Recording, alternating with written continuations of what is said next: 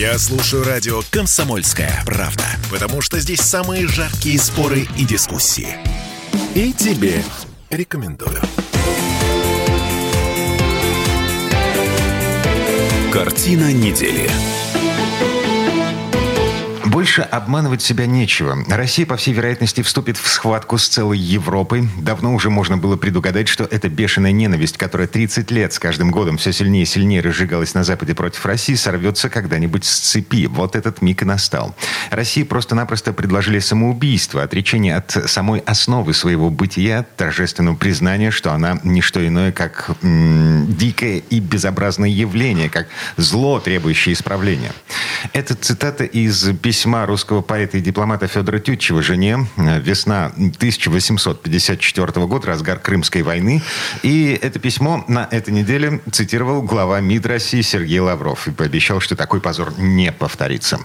Всем привет. Я Дмитрий Делинский. Я Ольга Маркина. Ректор гуманитарного университета профсоюзов Александр Записовский. С нами Александр Сергеевич. Здравствуйте. Здравствуйте, Дмитрий. Поясните, что не повторится, имел в виду Лавров? Я а... как-то эту минуту пропустил а... его очередного спича. Значит, смотрите, там был еще момент в заявлении Лаврова, когда Лавров напоминал собравшимся, это был литературный вечер в Министерстве иностранных дел, литературная гостиная, напоминал о том, что а, где-то когда-то, вот в те же самые времена, Тютчев писал стихотворение министру иностранных дел по поводу дипломатической победы где-то уже после Крымской войны. И э, речь шла о э, свержении Наполеона III, а э, последовавшей за этим, э, ну, такой прорывной истории, значит, российский флот получил право передвигаться по Черному морю и по Дарданеллам. Вот. И э, сам факт того, что пришлось добиваться вот этого права, добиваться... Это у, и было позором. Типа цивилизованных стран. Да, это было позором. А, и Лавров говорит, что ну, вот такой позор не повторится. Вот так. А. Интересно, как актуальна нынче классика. Впрочем, она всегда актуальна. Правда, Александр Сергеевич? Ну, классика, безусловно, уже такое впечатление, что когда в нашей истории есть такие письма, можно уже просто не садиться и ничего нового не писать. Все уже написано. Просто открываешь и смотришь, да, пьют и воруют. Ну, например, да? Так, и что же дальше, Дмитрий? Что обсуждать-то будем сегодня? Смотрите, а, а, есть такое ощущение, что э, нашей победы на Украине все на самом деле не закончится. Вот, потому что центр тяжести э, давления, он смещается из эм, Донбасса, э, смещается в Молдову. Он Фин... расползается, я бы так сказала. В Закавказье, да. в Центральную Европу. Польшу накачивают ради того, чтобы она свергла с европейского престола Германию и Францию. Да, в общем-то, я убежден, что в основном это э, делают Соединенные Штаты против Западной Европы. Они уже давно так на Западную Европу ополчились. Э, очень хорошо это показали все эти революции цветные э, в странах вот побережье Средиземного моря, они так, Соединенные Штаты, Европу окружали очагами конфликтов. Но вообще-то для Соединенных Штатов была бы идеальная ситуация, когда Европа была бы их абсолютным вассалом. Э, Все сколь-нибудь серьезное промышленное производство, которое Америка выводила в Азию, в Юго-Восточную Азию, переместилось теперь из Западной Германии и Западной Европы в Соединенные Штаты. То есть их мечта – это деиндустриализация индустриализация Западной Европы. А еще было бы вот э, хорошо для Соединенных Штатов, если бы сбылась их ну, совершенно очевидная цель. Они хотели бы, чтобы Россия превратилась в Украину. Вот так же им была послушна. Какой-нибудь такой кокаиновый клоун сидел у нас в Кремле и руководил страной вроде Зеленского. Если это случится, вот если бы им удалось руками Украины, руками Западной Европы нас Э, фактически смять, уничтожить, превратить в какое-то подобие украинского ничто, тогда следующий вариант был бы, мы бы воевали с китайцами. И вот нас бы и наших бы солдат бросали на мясные штурмы только на Китай. Вот это их идея. А Стратегия. А? Стратегия. Долгосрочная. Да, стратегия якобы, да? долгосрочная. Угу. Причем угу. вот по стратегии договорились, конечно, Соединенные Штаты с Великобританией, но у Великобритании есть совершенно специфическая роль. Они разрабатывают все закулисные операции, их разведка Ми-6. Вот они сейчас э, сидят на проблеме разжигания конфликта между Арменией и э, Азербайджаном. Вот э, там это все реализуется через как бы американское посольство, если это называть посольством. Вот я напомню, российская военная база в Гюмри 5 тысяч человек, а посольство Соединенных Штатов в Армении 2 тысячи человек. Надо же. Вот... Это, между прочим, второе по численности посольство американское в мире. Э, первое по численности было в Ираке. Ну да, и я думаю, что и закончится эта история так же, как в Ираке, э, в общем, поражением Соединенных Штатов. Они, им кажется, что они гребут вперед, а на самом деле они, по-моему, стараются загрести под воду. Ну и те вещи, которые там происходят, они, конечно, совершенно чудовищны. Вот теперь э, господин Милли начинает, это главный военноначальник Соединенных Штатов. А, его должность в переводе на русский это э, начальник генштаба. Глава да. комитета, объединенного комитета начальников штабов. Штабов, что... да. У них разные вооруженные силы, они все объединяются в этом самом объединенном комитете. Так что теперь Милли объясняет Соединенным Штатам? Что он правильно сделал, когда, оказывается, за спиной президента Трампа позвонил в Китай и сказал им, ребята, мы не не собираемся на вас нападать. В ответ Трамп вот на этой неделе объявил э, э начальника генштаба американского предателем ну вот, и потребовал э, его расстрела. Ну, в общем, действительно, после этого должен следовать трибунал. Вы представьте себе, вот у нас бы Шойгу за спиной Путина позвонил бы в Соединенные Штаты и сказал бы, а вы знаете, ну мы ни за что не будем тут нападать на тех, на этих, на пятых и на десятых. Вот. Ну, конечно, после этого трибунал трибунал и, ну, расстрел там, не расстрел. Э, у нас такая казнь не практикуется. Смертная казнь, как известно, практикуется в Соединенных Штатах. Они все время придумывают новые способы там смертной казни. То так, то это. Головы вроде бы не рубят э, что вводят там инъекции смертельные и многое другое. Но у нас бы, если бы министр обороны так поступил, это был бы однозначно трибунал. А у них вот это они называют рассветом демократии, а на самом деле, ну, там больная публика в американской элите, совершенно точно. Вот что теперь бабушка Клинтон, та самая, которая падала в обморок еще до тех выборов, которые в которых победил Трамп, когда она с Трампом конкурировала. А что она теперь говорит? Она говорит, что в страны НАТО, вот страны, которые вступали в НАТО, все делали это потому, что они этого сами хотели. Это их народы так хотели. А как хотят их народы, я знаю. И мы знаем, потому что вообще мы живем в Петербурге.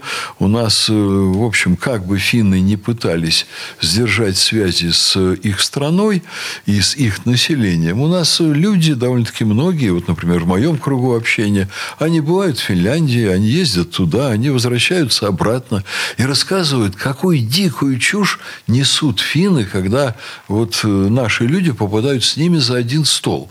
Они думают, что у нас уже тут чуть ли света нет, что у нас перебои с продуктами. Это пишут их газеты. Слушайте, у нас... ну у нас то же самое, аналогично, думаем мы.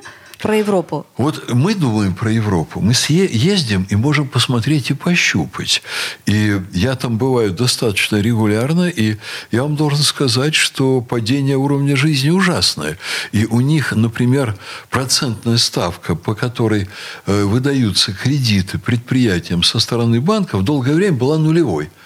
И это обеспечивало им, в общем-то, какое-то, ну, процветание, это, наверное, громко было бы сказано, но, в общем, успешную работу промышленности.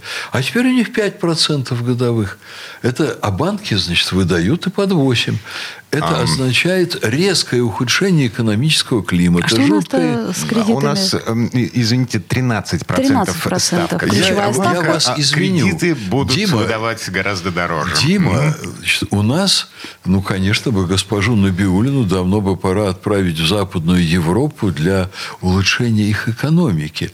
Но У нас эта история, она достаточно стабильная, и наша промышленность к этому адаптировалась. Господин Глазьев, например, критикует Центробанк совершенно за другое. Гениальный, кстати, экономист, которого ультралибералы, либералы в кавычках, всячески пытаются дискредитировать, но экономист действительно талантливейший. Он говорит, что да, говорит, конечно, огромные проценты – это проблема, и делается это специально, делается это по заказу Запада, это, по-моему, уже всем очевидно, так же, как и вывоз золота э, российского в Лондон в канун спецоперации и многие другие вещи, которые у нас вытворяет наш Центробанк.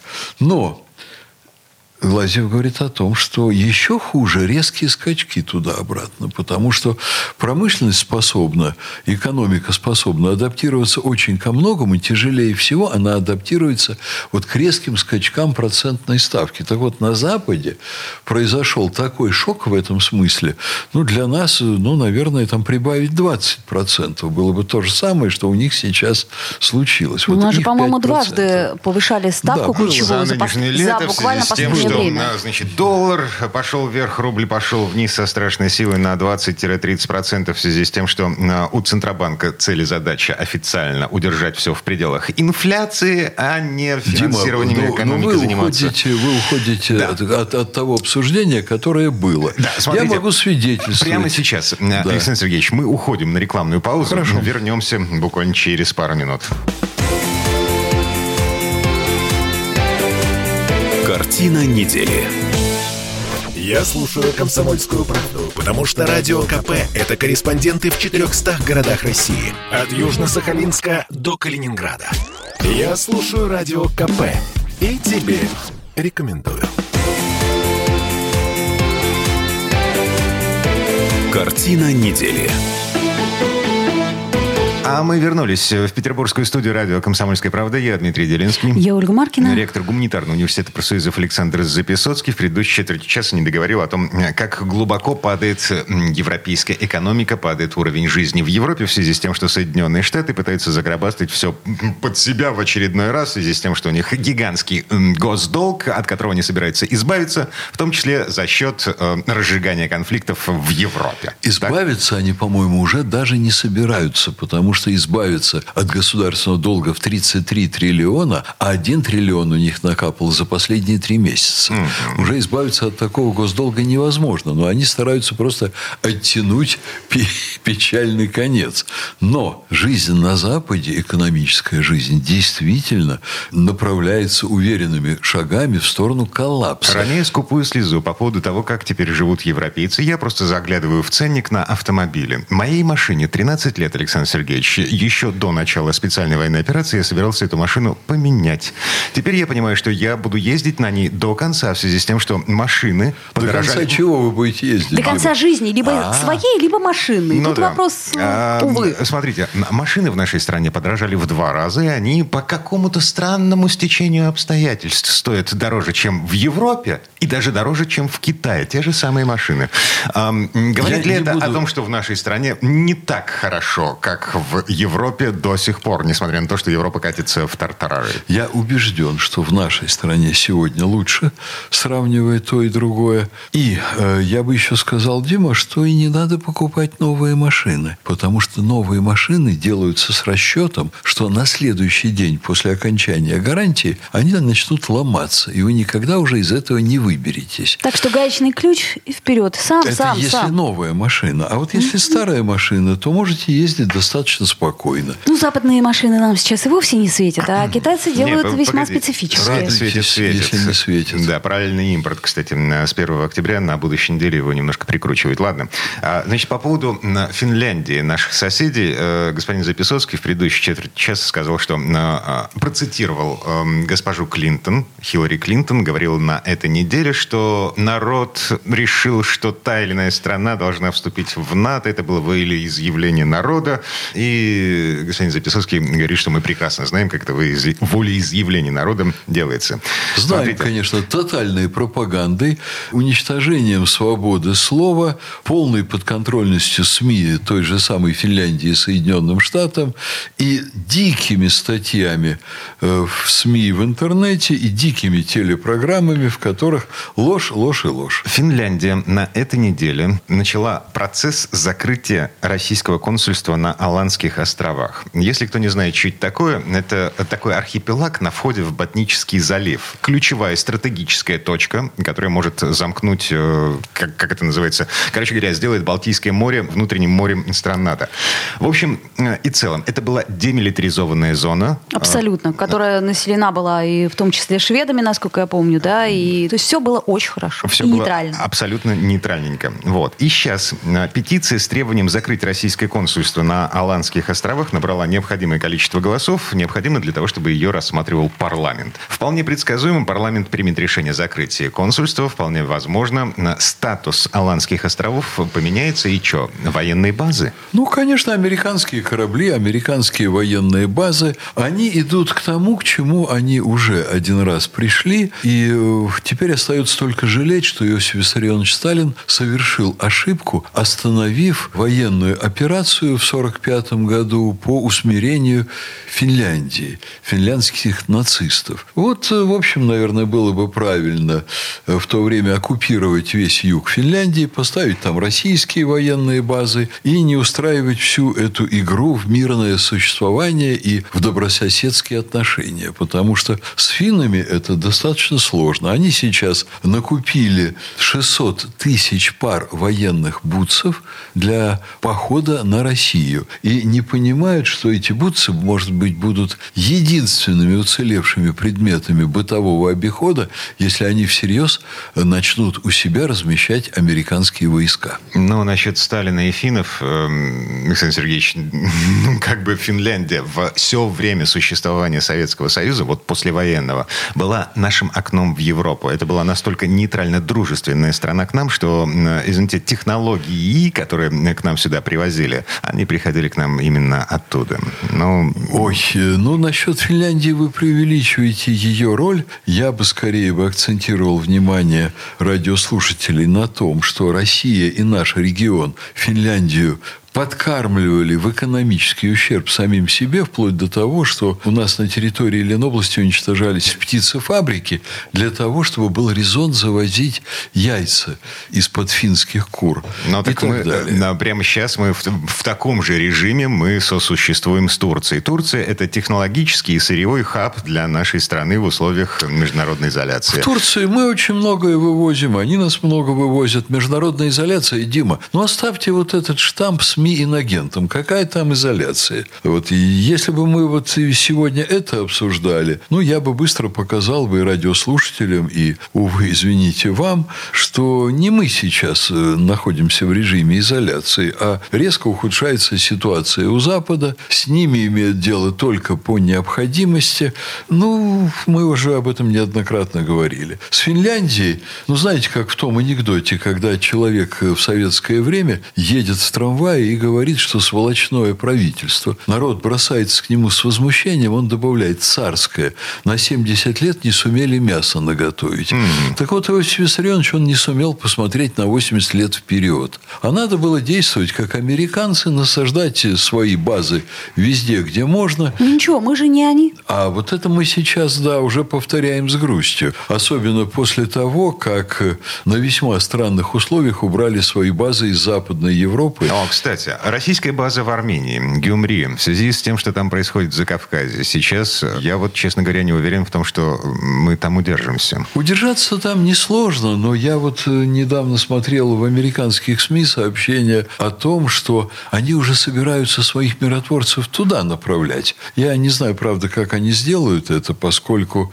вообще-то, ну, в Карабахе уже им находиться невозможно, а место нашей базы в Гюмри, ну, я думаю, что тоже им будет сложновато занять. Но Но, безусловно, в ужасное положение попадает армянский народ. В ужасное. Ну и когда они голосовали за Пашиняна, ну, конечно, надо было много раз подумать, прежде чем один раз проголосовать. Я сейчас найду очень любопытную цитату. Господин Пашинян эм, образца 2018 года, когда он приходил к власти, и образца 2023.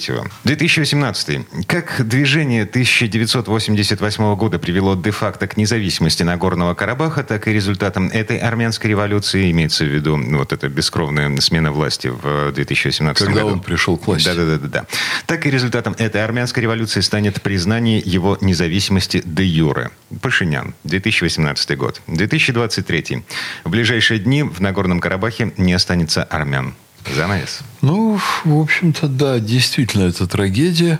Сотни а тысяч что людей а, покинули АДКБ? Карабах. У нас э, АДКБ, оно в каком статусе сейчас находится? А И- вы знаете, в каком бы оно ни было статусе АДКБ, помогать Армении, когда они совершают, очевидно, ну, я мягко скажу, глупые поступки с международным этим самым уголовным судом и демонстрируют вопиющим образом оскорбительное поведение по отношению к России, ну, кто же их там будет защищать? Но у меня Кто- ощущение, что сейчас и сделать-то уже ничего невозможно, по факту. Все, Вы знаете, все что могло России- быть сделано, уже сделано. Оля, у России возможности были очень большие. Я говорю на данный момент А времени. на данный момент, ну, что сейчас Все документы подписаны. Все, что могло страшного случиться, уже случилось. А впереди еще, между прочим, Нахичевань. У Азербайджана есть анклав, м, дорога в который идет через территорию Армении.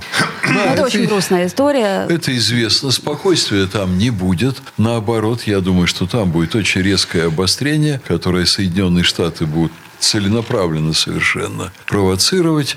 И вообще вот Западная Европа, она, конечно, будет, э, она будет местом развития дальше самых различных конфликтов. Вот посмотрите, Косово. С чего бы там активизировались боевики Косово, с чего бы там опять стали убивать сербов руками косовской полиции, с чего бы там вдруг устранились западноевропейские якобы миротворческие силы. Ну, Вучичу показывают, что ему дальше будет не сладко, потому что он не хочет отказываться от э, добрых отношений с Россией. Теперь, конечно, давайте мы посмотрим, что будет на выборах в Словакии. Теперь давайте мы посмотрим, как дальше Финляндию с ее потрясающей элитой, умопомрачительной элитой. Вот, ну, 10 лет назад мы не могли себе представить, что руководство Финляндии будет состоять из таких персон, как сегодня. Там потрясающий паноптикум. Вот, посмотрим, как их будут втягивать в эту историю. Но, к сожалению, России придется не только смотреть, но и реагировать. И эта история будет продолжаться до тех пор, пока Соединенные Штаты окончательно не утратят свои лидирующие позиции. А случится это...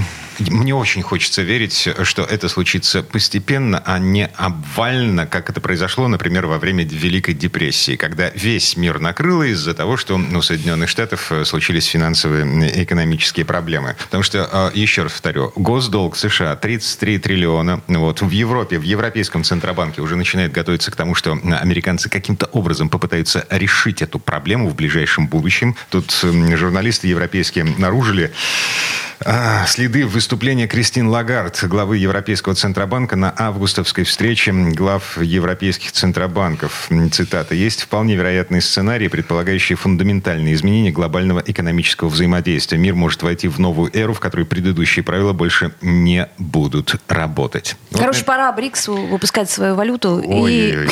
Вот на этом месте мы прерываемся. И еще на мысли о том, что, извините, доля долларов в расчетах в мировых, она только растет. В последнее время она, бьет рекорды. Давайте, Дима, тогда поговорим о том, что происходит с евро. Ну, может быть, в следующей части нашей программы. Окей, не вопрос. Прерываемся. Новости реклама. Картина недели.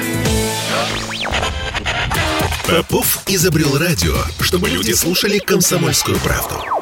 Я слушаю радио «Комсомольская правда». И тебе рекомендую. Картина недели. А Это мы вернулись в петербургскую студию радио «Комсомольская правда». Я Дмитрий Делинский. Я Ольга Маркина. Ректор гуманитарного университета профсоюзов Александр Записовский. В предыдущей четверти часа э, озадачил нас вопрос. А что происходит а с что евро? происходит с евро, Александр Сергеевич? А давайте посмотрим, Дима. Вот вы лихо очень приводите цифры по доллару, а вы приведите цифры по доле дол, э, доллара и евро вместе. А Евро падает, доллар растет. В связи с этим баланс других альтернативных валют он сохранится на примерно одинаковом уровне. То есть не доллар растет, а в паре доллар с евро э, доллар вытесняет евро из расчета. Вот и все. Э, Речь идет о межбанковских расчетах. Речь идет о том, как страны рассчитываются друг с другом, как экономики разных стран рассчитываются друг с другом. Еще раз, доллар в, доля доллара в международных валютных расчетах растет, доля евро падает, альтернативные валюты стабильны. Я бы еще усомнился в том, что альтернативные валюты не растут. Я думаю, что вы, Дмитрий, приводите данные по западным калькуляциям, которые очень многого уже не учитывают э, в на- по-настоящему свободном от Запада мире. Вот сейчас же свободен мир не западный, а все то, что не на Западе. Я думаю, что, в общем, на самом деле в реальности статистика несколько иная. Просто Запад искажает статистику себе в угоду. Это происходит и по валовому продукту, по ВВП. Они не так уж много выпускают, э, вот, по моим оценкам, в доле мирового ВВП по сравнению с другими странами, как раньше. То есть их доля во всем абсолютно у- их доля во всем абсолютно уменьшается, кроме долгов. Вот долги их увеличиваются, это совершенно точно. Так, ладно. Давайте еще несколько слов о телодвижениях, связанных с мировыми геополитическими проблемами. Господи, вот вся эта тектоника, все эти подковерные шевеления. На, на этой неделе возник вопрос, собственно. Они там вот настолько тупые, вот. Или это сознательная провокация. Речь идет о приглашении бывшего бойца дивизии Вафен СС Галичина в Украину, о, господи, в канадский Парламент. па- парламент Канады.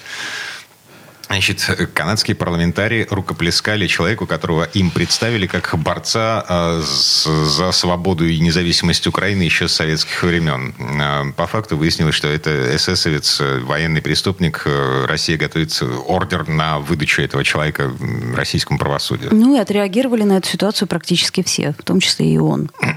А Ил- Илон Маск даже отреагировал. Ну, Илон Маск у нас теперь на все реагирует, как лоза. Мы Ну, вспоминаем. Срав- Сравнение не совсем, конечно, адекватное. Вот и, конечно, сравнивать Маска с Лозой это, наверное, слишком. Но, конечно, это позор.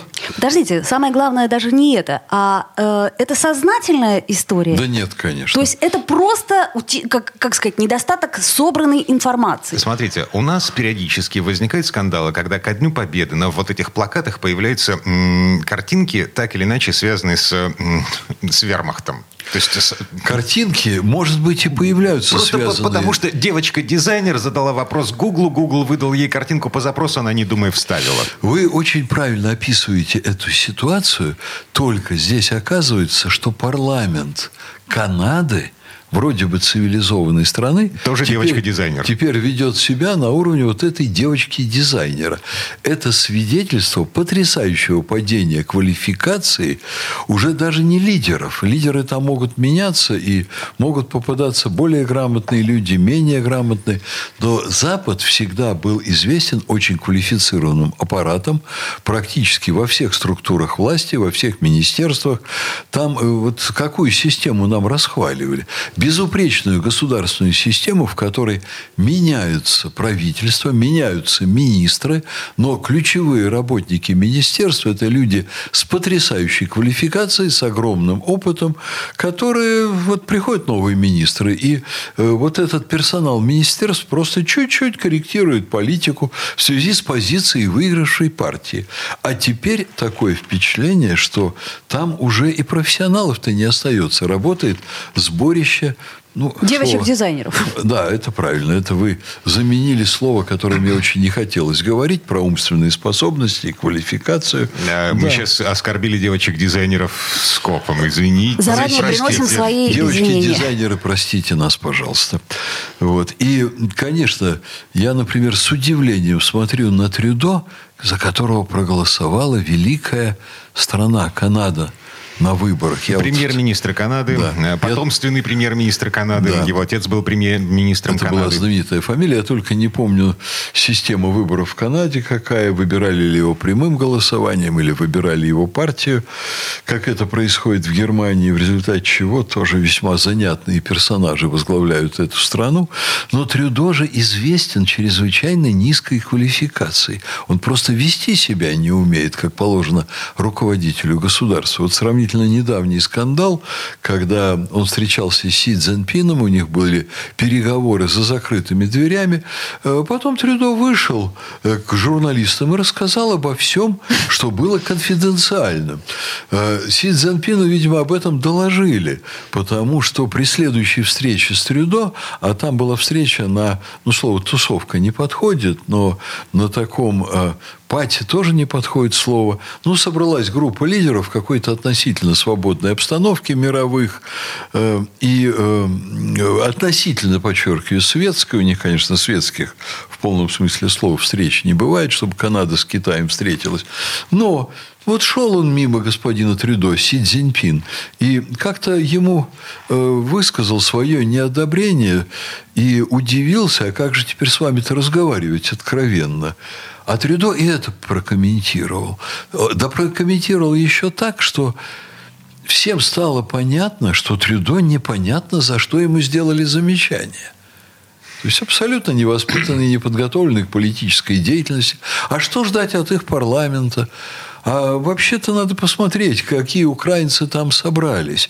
Вот фашисты после поражения Германии во Второй мировой войне убежали немецкие в Латинскую Америку, а украинские, украинские фашисты сотнями тысяч убежали в Канаду, где их приняли. Ну, там куда ни ткни, в какого украинца ни ткни, либо сам фашист, либо э, папочка фашист, либо дедушка там кого-то вешал и сжигал. А, Александр Сергеевич, э, украинцы бежали в Канаду, украинские националисты националисты, которые оказались в западной зоне оккупации. Значительная часть была выслана в Россию, села в лагеря, в ГУЛАГ, а значительная часть оказалась в Канаде не потому, что э, просто так получилось, а потому что э, украинская диаспора в Канаде изначально, еще до военной диаспора, была э, сильна и велика. Вы знаете, это другой вопрос. Но на самом деле им тоже было место в концлагерях за то, что они натворили. За все убийства мирных жителей, детей, стариков, за сожженные деревни, уровне. Ведь известно же, например, что наибольшее зверство на территории Белоруссии, которая потеряла треть населения во время Второй мировой войны, самые жуткие зверства творили украинские полицаи. Вот они потом убежали там от возмездия справедливого. Вот поэтому там вот действительно куда ни ткни пальцем, получишь фашиста. Ну что ж, я имею в виду украинцев канадских. Угу. Так, ну слушайте, э, премьер-министр Джастин Трюдо эм, нашел в себе силы, чтобы извиниться вот перед всеми, перед всем мировым сообществом за то, что ну так получилось. А какие там силы? Перепугался и извинился. Э, он заявил, что это позор для парламента, э, парламента Канады. Но э, вот этот замес никак не повлияет на поддержку Украины. Ну. И на этой неделе, э, ну, в общем, Украина получила не от Канады, правда, подарочек. Досрочные поставки танков «Абрамс» начались. Планировалось изначально, что э, американские танки появятся на Украине к концу этого года, но так получилось, что они уже прямо сейчас. В общей сложности 31 танк американцы предоставляют. И самое интересное, на мой взгляд, не настоящий специалист, не специалист в танкостроении, но народ в интернете пишет, что «Абрамсы» летние танки. Они предназначены изначально заточены под ведение боевых действий в условиях эм, плюсовых температур, мягко говоря. Они заточены... В Персидском заливе. Дмитрий, они заточены на действия, когда у э, противоположной стороны нет противотанкового оружия. Вот как и все танки Противопартизанские, Запада. да? Ну, в общем, да, что-то в этом. Они приехали на танки, и дикари испугались. Ну, что тут поделаешь? Остается только сожалеть. Это действительно э, очень грустно.